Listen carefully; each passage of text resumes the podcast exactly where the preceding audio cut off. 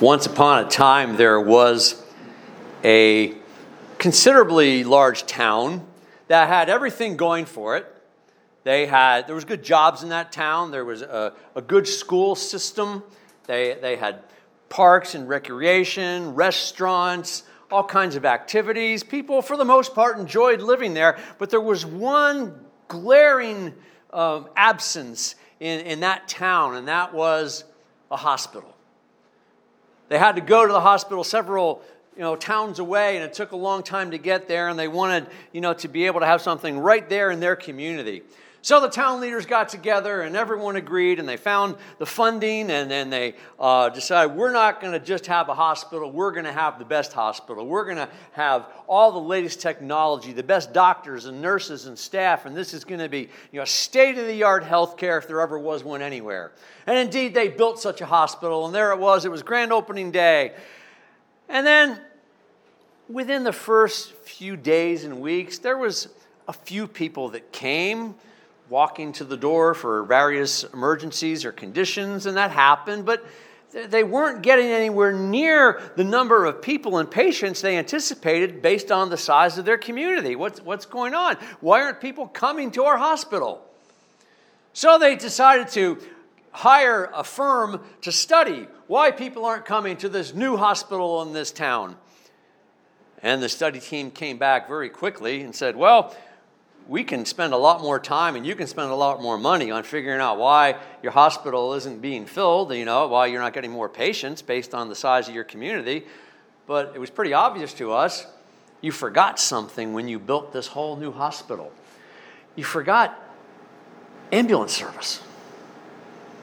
And they all went, Oh, that's it. We should have had ambulances because the sick and the injured can't always get here. So that means we need to be ready to go get them. That's a metaphor for the church. The church we think of as most typically, or at least initially, as a building. And I think in most of our minds we would think of it that way, but we also know at its heart, the church is not a building. The church is us. A church is, is people who believe in Jesus Christ gathered together to, to carry out ministries like kids camp and to worship together and women's ministries and men's ministries and youth ministry and whatever else churches do and whatever we're able to do here give food out to our community that's church. But if we do nothing but wait for people to come to this humble little edifice here on the top of this mountain and are never ready to meet people where they were at in the circumstance they are in, then we're not going to fill this building. And more importantly, we're not going to fill the kingdom of God more. And that's what matters. If these chairs are filled or not, that's not the point. The point is, like a hospital without an ambulance service to bring the people, is the church who kind of sits there and waits. Well, them people ought to come to us. They know the church is here. What's the matter with them? Those dirty, rotten sinners out there. Worse than that, well, I don't want to get out there among those dirty, rotten, sinners. I don't know. They got to, if they clean up first, maybe they can come. Then I'll invite them. But boy, look at them. You've seen their lives. See how noisy they are and how obnoxious they are, and whatever other trait you want to add to that list. Well, when the church began and Acts 2 happened, Pentecost happened, the Holy Spirit came, the, the, the sound of wind would look like tongues of fire upon the apostles. A crowd formed in, in the streets of Jerusalem. Peter settled the crowd down and spoke and told them what it meant. What's going on? What's happening? And the church started that day with more than 3,000 people. And as the church took root then, it continued to grow and they started to fellowship and learn together and eat together and you know break bread together with, with the remember the, the broken body and shed blood of jesus together and which is why they were able to be together because god provided that through his son dead and risen again. But you know what? They went out. And peter knew that they had to go out Now, what we're going to look at today is a. I, I chose this picture that one of the kids seemed to like. I like it too. Um, I chose this picture because it, it kind of gives a, the sense of a journey. And, you know, your journey with Christ begins somewhere, right? Or began somewhere. But it's, it's a continual journey, isn't it? And, and it's like we're, we're going on a walk together. We're walking, walking toward the light. And, and that's where I like this picture because it is, it is that, that singular, that, that, that one person, that, that, that, one, that one soul that is walking toward God. And, and, and you and I, as we do that, that's me, that's you. And yet, as we go, we go with others. So that's where there kind of should be a whole crowd around that guy, okay?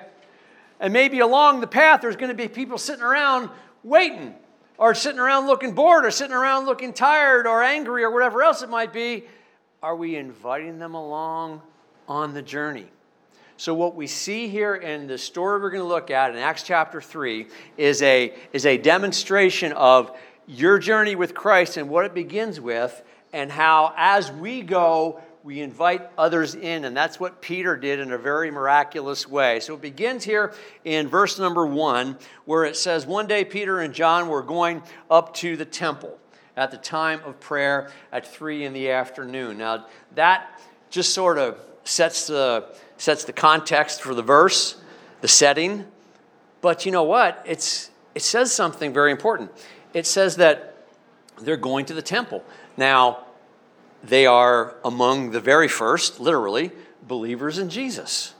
And we know now, looking back, that the temple is now them. It, it's the temple of the Holy Spirit in us, the, the, the collective temple in the body of Christ of all believers. That's the true, eternal, everlasting temple. So, why are they going to the building the temple? Well, because that's what they've always known, and that in itself wasn't wrong. And they, they didn't even have the language yet. Remember, this is very early in the church. They weren't even writing stuff down yet. Now they were teaching one another the stories about Jesus that we looked at last week, and they, and they learned, the Spirit led them.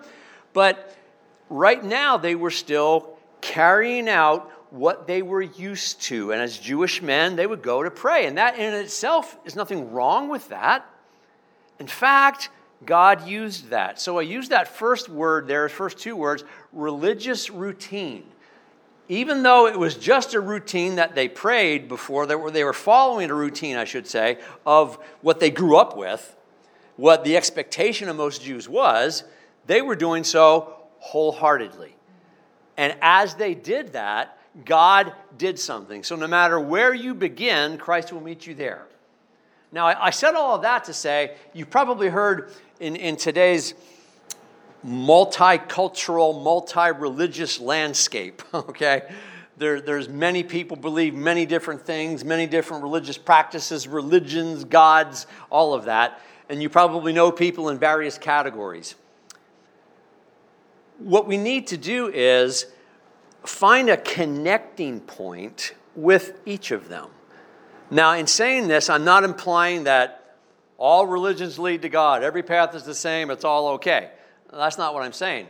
But what I am saying is just about any religion will have some place of agreement at a very basic level with where we're at. For example, when the Apostle Paul went into Athens, we'll look at that later down, later down the line in the book of Acts, there was idols and statues all over the place, and one of them was a, a, a statue to the unknown God. Now, Paul could have said, well, what are you guys doing with all these idols and statues? Don't you know they're just stone? They're nothing? What do you have those in your town for? What's the matter with you? Knock them over, break them down. Nope. He said, That one to the unknown God, I know who it is. Let me tell you about him. So he took a connecting point with those people and used it to present the gospel. If you have a Muslim friend in your life, there's actually several connecting points. Now, you're not going to agree with all that the Muslims believe, nor do I, and they're not going to agree with all that the Christians do, and, and that's, we understand that, at least not initially, but what you want to do is get to the heart. So you say, okay, what, what do we both agree on? Well, we both agree there's only one God. Okay, you call it Allah, all right, that's fine, but basically one God. Oh, that's a point of agreement. Well, what else do we agree on? Well, um, it all goes back to Abraham.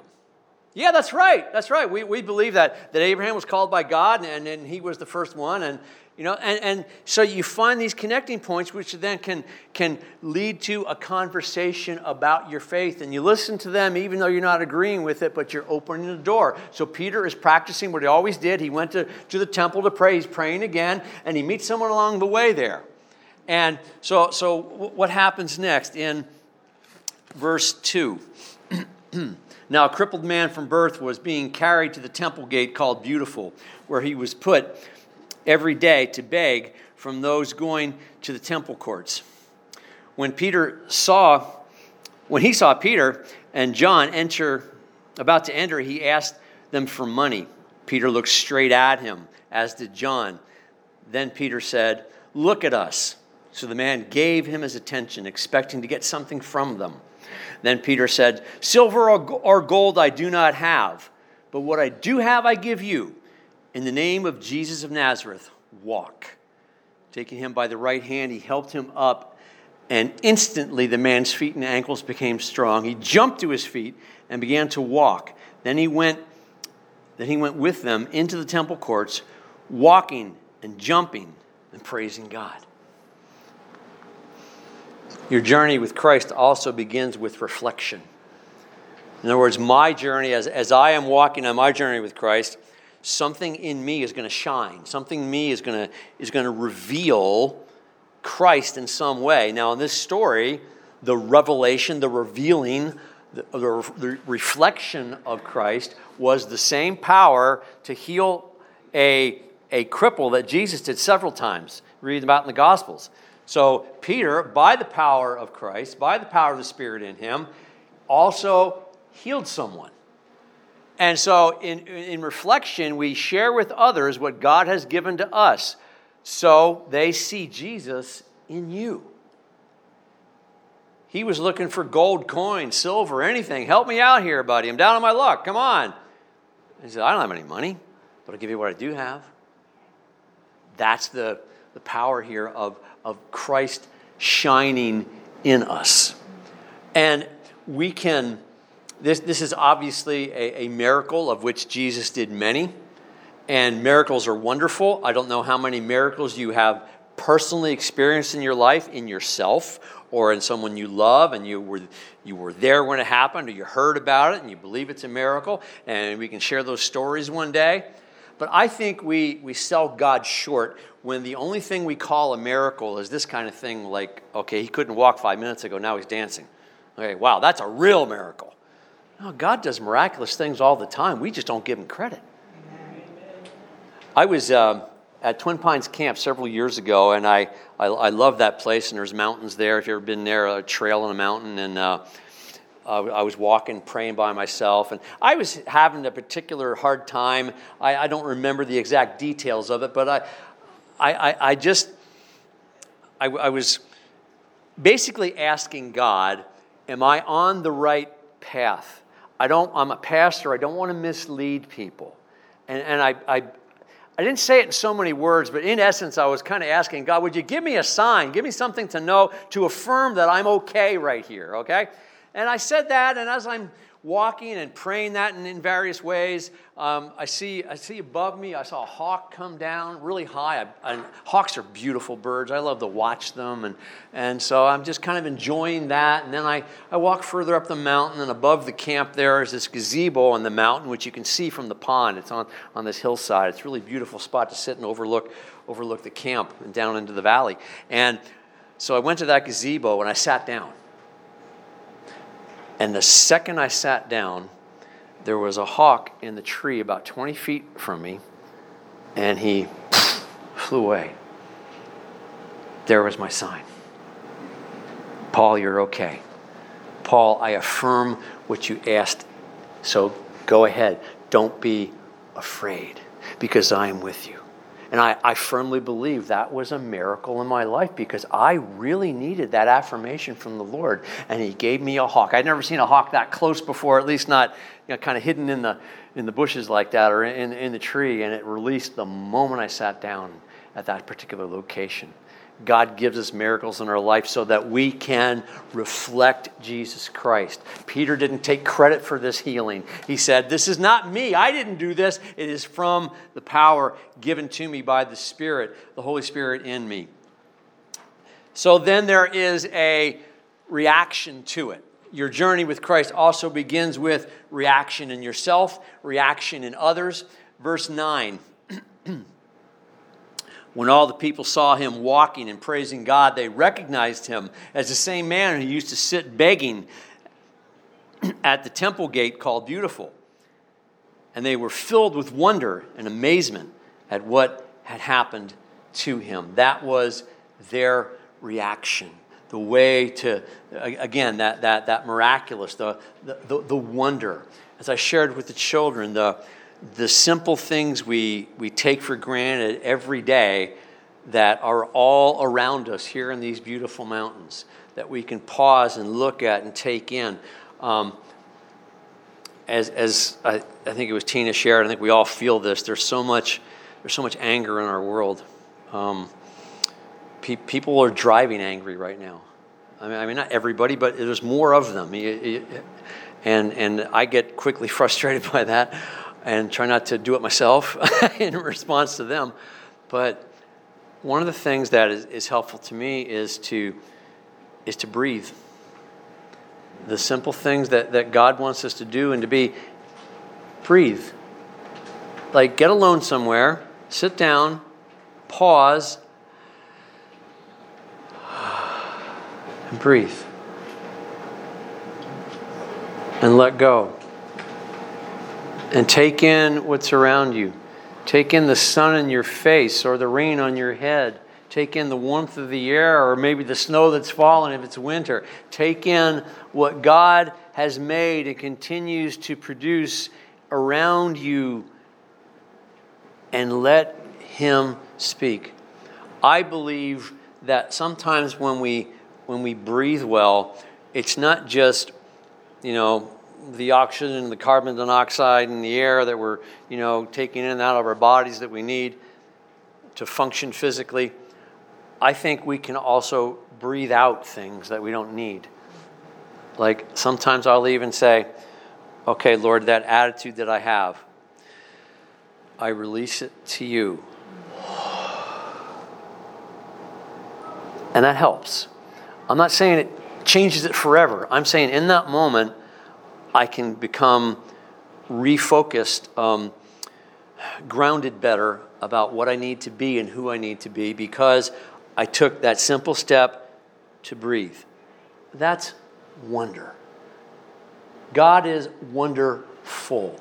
The world is filled with wonder. And it's not just a miracle like a guy who couldn't walk now can walk. That's awesome. Praise God. But God does praiseworthy things around you every day, every minute, if you just look for them and thank Him when you see them. And it may not be something you're going to tell all your friends about, and that's okay. It's, I think it's good if you did. But just simply be thankful for what God has given you. React in wonder to what He's doing. And also, your journey with Christ begins with responsibility. And now, as, he, as Peter is sharing the message now, he, he didn't come to the temple that day to preach, he came to pray. But because this miracle happened, because this guy asked for help and he gave him, instead of giving him money, he gave him the ability to walk, run, and dance, now he is, a crowd is there, and a crowd is drawn around him. Let's look at um, verse 11. While the beggar held on to Peter and John, all the people were astonished and came running to them in the place called Solomon's Colonnade. When Peter saw this, he said to them, Men of Israel, why does this surprise you? Why do you stare at us as if by our own power or godliness we had made this man walk? The God of Abraham, Isaac, and Jacob, the God of our fathers, has glorified his servant Jesus. You handed him over to be killed, and you disowned him before Pilate though he had decided to let him go. You disowned the holy and righteous one and asked that a murderer be released to you. You killed the author of life, but God raised him from the dead, and we are witnesses of this. So he takes that moment when the crowd is there, just like Jesus did, he'd do miracles and crowds would show up. And quite often the crowd was already there and the crowd grew even bigger. But Jesus didn't go into towns just to heal the lame and make the blind see.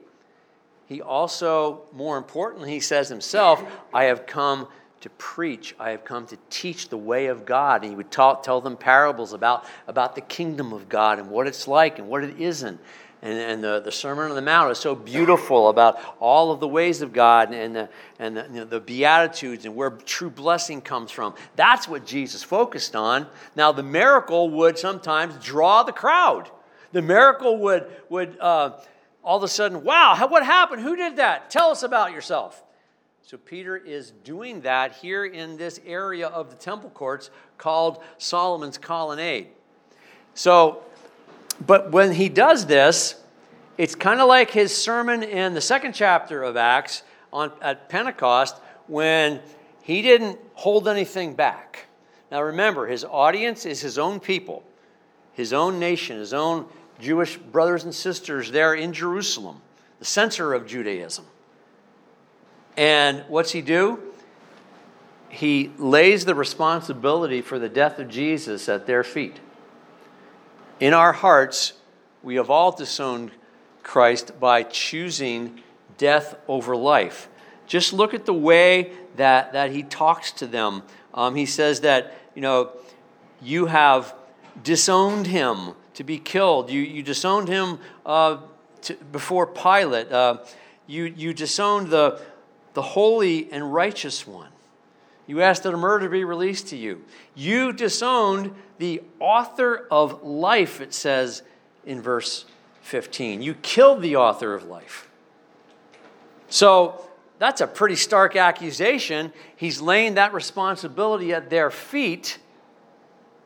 And if I read that, I could easily think, well, I'm glad I wasn't there in Jerusalem that day. I don't want that kind of heavy thing coming at me. Oh, I'm off the hook.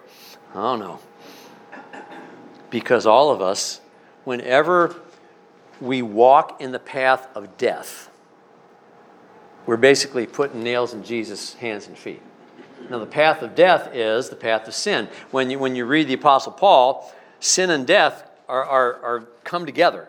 Like there's, there's a connection there sin and death, sin and death. So when we are walking in sin apart from the grace of God, then we are just enhancing death. We're walking toward death. We're, we're making death bigger. And when we walk into things like anger, and if I get angry at the angry driver and I, you know, say something to him or give him a gesture or whatever it might be, and if it gets worse and worse and worse, what happens?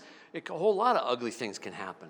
A very ugly thing happened. I don't know all the details of it, but a very ugly and awful thing happened in Saw Creek this week. And there was a lot of anger involved for whatever reason that is the path of death. That is the path of sin. That's where it, it, leads us. And so if we think that, you know, I can do what I want, who cares about God? Well, guess what? You're putting nails in his hands and feet. You are putting to death the author of life. And we all share in that responsibility. But there's good news at the other side there's resurrection. Down at uh, at 15 again. you killed the author of life, but God raised him from the dead.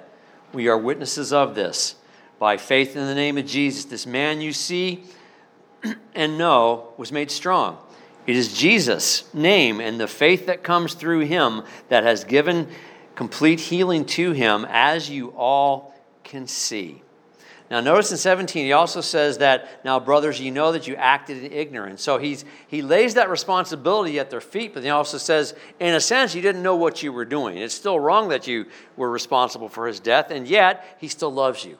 And that's the gospel. It's easy to, for anyone, you know, from a pulpit somewhere who has an audience to say, now, you all got to behave yourself this week. And everybody go, Yep. And you're all going to be no more sinners out there. Okay, I got it, Pastor Paul. Yeah. And, and just lay it out there for you. And right in this moment, you're thinking, Yes, I'm going to get stronger. I'm going to do it. I'm going to get better. But you know what? The gospel message is okay, you do fall, you do fail. And you know what? He loves you there, He doesn't reject you there. Because people when not touched by grace, will reject other people that fail them, that sin against them, until grace comes in and forgiveness comes in. That's God. God sees you, He knows what you've done, He knows what you haven't done, and He still loves you. And He simply wants you to come to Him and take the next part of this path, the next part of this journey, and that is repentance and refreshment. Verse 17 Now, brothers, I know that you acted in ignorance as did your leaders, but this is how God fulfilled what he had foretold through all prophets, saying that his Christ would suffer. Repent then and turn to God, so that your sins may be wiped out, that times of refreshing from the Lord may come, that he may send the Christ who has been appointed to you, even Jesus. I love that phrase, refreshment. Times of refreshment may come. If it's a really, really hot day and you have a swimming pool uh, in your community, your backyard, wherever it might be, or maybe you're at a resort or something and it's a hot day, the first place you're probably going to go is toward that cold water. You know, I, I, think about as a kid going to summer camp. I, I didn't have a swimming pool at, at my house I had access to. We had a creek though. That was that was even better, you know. But uh, but we uh, at, at, camp, I thought, wow, I can go in a swimming pool. This is great. Well, if free time comes and the pool is open, but you know, if I if I walked up the hill at, at Twin Pines, you ever been there? Up toward the, the cabin called Lookout, I'm going the wrong way. The pool's that way. So I have to stop and turn around to go and be refreshed. Repent and turn. That's all repentance means. It's not some big churchy religious word. It simply means turn around. I'm going the wrong way. I got to turn around. How many of us have got behind a, a tourist in the Poconos? God bless them. Wait, I'm lost. Slamming the brakes. Look to their, get their phone out, looking for the map or whatever. Oh, okay, okay, help me be patient, God. You know. and then they turn around. Why they turn around? Because they're going the wrong way. They're repenting. because the place they wanted to get to is that way. If you want refreshment from the Lord, go to the pool. Jesus doesn't just provide living water, John 4. Jesus is living water. In Him will we, we be refreshed. And, and that's what's great yeah, he knows all the sin, yeah, he knows all the stuff, and he doesn't condemn you for it. He doesn't call you a naughty boy, a naughty girl. He simply says, I love you. Let's, let's get to work. That's refreshing, isn't it? To know you're forgiven, that your, your, your sins are wiped out. And when it, says, when it says that, it doesn't mean you'll never sin again. It just means the, the consequence of the sin eternally is now taken away. Don't worry about that. Yeah, get it right, keep working, get better as you can, but you're loved all along the journey. Even when you make a little bit of a twist and a turn somewhere you shouldn't have gone, you're still loved all along the journey. To be refreshed, you have to walk toward the living water. And then down at verse 18, your journey with Christ begins with restoration. Verse 18.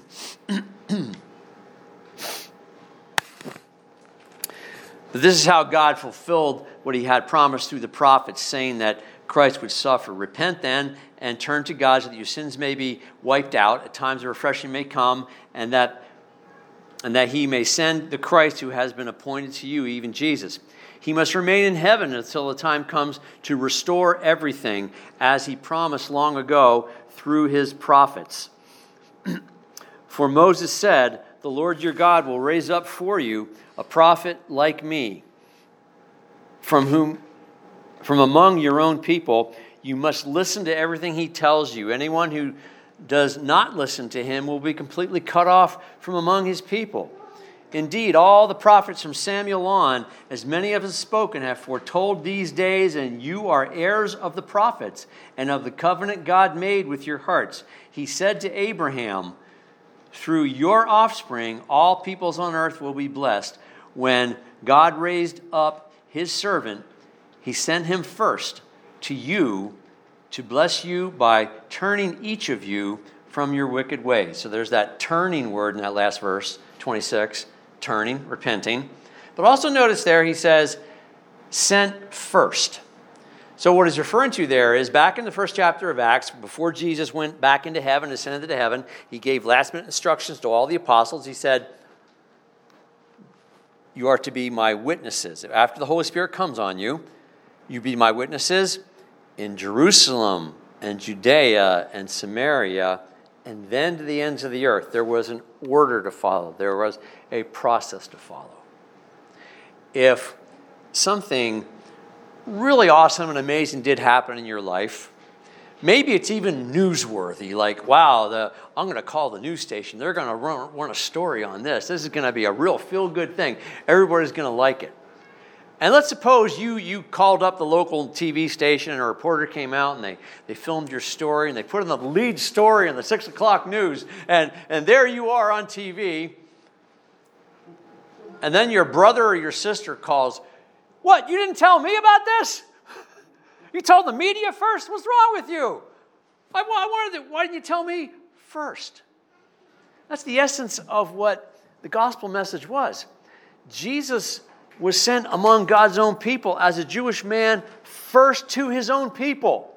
And so the good news about his resurrection, the good news about, about life through him, needs to go first to his own people. Now, most of them were going to reject that message. Many accepted it. All the first Christians were indeed Jews. But you start here and then go into the rest of the world. But going to the rest of the world and just ignoring Jerusalem? No, they couldn't do that. That wasn't part of God's plan. So God planned to restore his people, all who would believe, but then also to open that message up to everyone. That's why he quotes Abraham here. From the beginning, Abraham, the first one called by God, was the one that all people, all peoples, including us now, no matter what nationality you trace your, your heritage back to, all peoples will be blessed because of Abraham, because of Isaac and of Jacob and of David and the prophets and eventually Jesus the Christ and the apostles. All of us are blessed because of them. But it began there to restore all people to God together. Because this is a message that has been proclaimed in the whole world. And even early in the church, when, when Paul wrote these verses here, and we'll wrap it up with this today Colossians 1, starting at 21. Once you were alienated from God and were enemies in your minds because of your evil behavior, but now he has reconciled you by Christ's physical body through death to present you holy in his sight, without blemish and free from accusation if you continue in your faith, established and firm, and do not move from the hope held out in the gospel, this is the gospel you heard and has been proclaimed to every creature under heaven, and of which I, Paul, have become a servant. Isn't that great news? That, that we, can, we can often do feel very distant from God, feel like God's absent, feel like, where are you, Lord? And we feel alienated. We can, we can relate to that. But it's so great to know that, that we can be set free of accusation. And before I go to prayer, I'll, I'll just, I'll just share this quickly.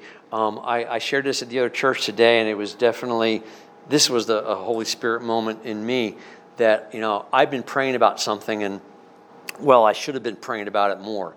And, and I just got this, this voice of, of shame and accusation going on in me. Now, in some sense, it's always there. I used to talk about it like just this, this really little dog that yips really loud and is annoying, but it really can't hurt you. It was just annoying, okay? Well, that dog got bigger. And that dog's trying to take over. And that accusation and that shame that I feel and that, that I allow, I, I really needed to, to repent of, to breathe out, let go, and trust that God loves you right here, right now, free from accusation. Isn't that the best news in the world? Whether it's an accusation that comes from someone else, and it hurts the most when it's someone you love, isn't it? Or an accusation that comes right from here, somewhere deep inside. Says, Oh, you're not good enough, Paul. Oh, you're no good. You're, this, you know, you have nothing to say to people. You have no life to live for people. What are you doing? You know, and, and just on and on and on. And when I give that voice a microphone, that's bad. and, and, and it's just not good for me. It's not good for others. And so, so I repented of that this morning. I recognized that. And I, I share that with you too, because maybe that'll touch some of you. I don't know. Because we're free of accusation. And so this story from Acts 2 is, is, so, is so wonderful because it was Peter giving the message to his own people from his heart. Didn't pull any punches about them being responsible for the death of Jesus, and yet said, This same Jesus loves you, and this same Jesus loves all of you. Let's pray. Father, thank you for your word. Thank you that you have set us free if we just turn, if we just repent. And that's what it is to turn to you and say, I need you. Just the way you are, right here, like the person waiting for the ambulance. Well, he's arrived and he's here and he can take you and help you and, and help heal you and heal your heart and get rid of that accus- accusing voice or that voice of doubt, that voice of fear, that, that, that voice of anxiety, that, that, that voice of, of being not good enough. Whatever voices we give a microphone to in our hearts and lives, Lord God, we, we repent of and we ask you to, to help us simply hear your voice through all the clutter, through all the noise.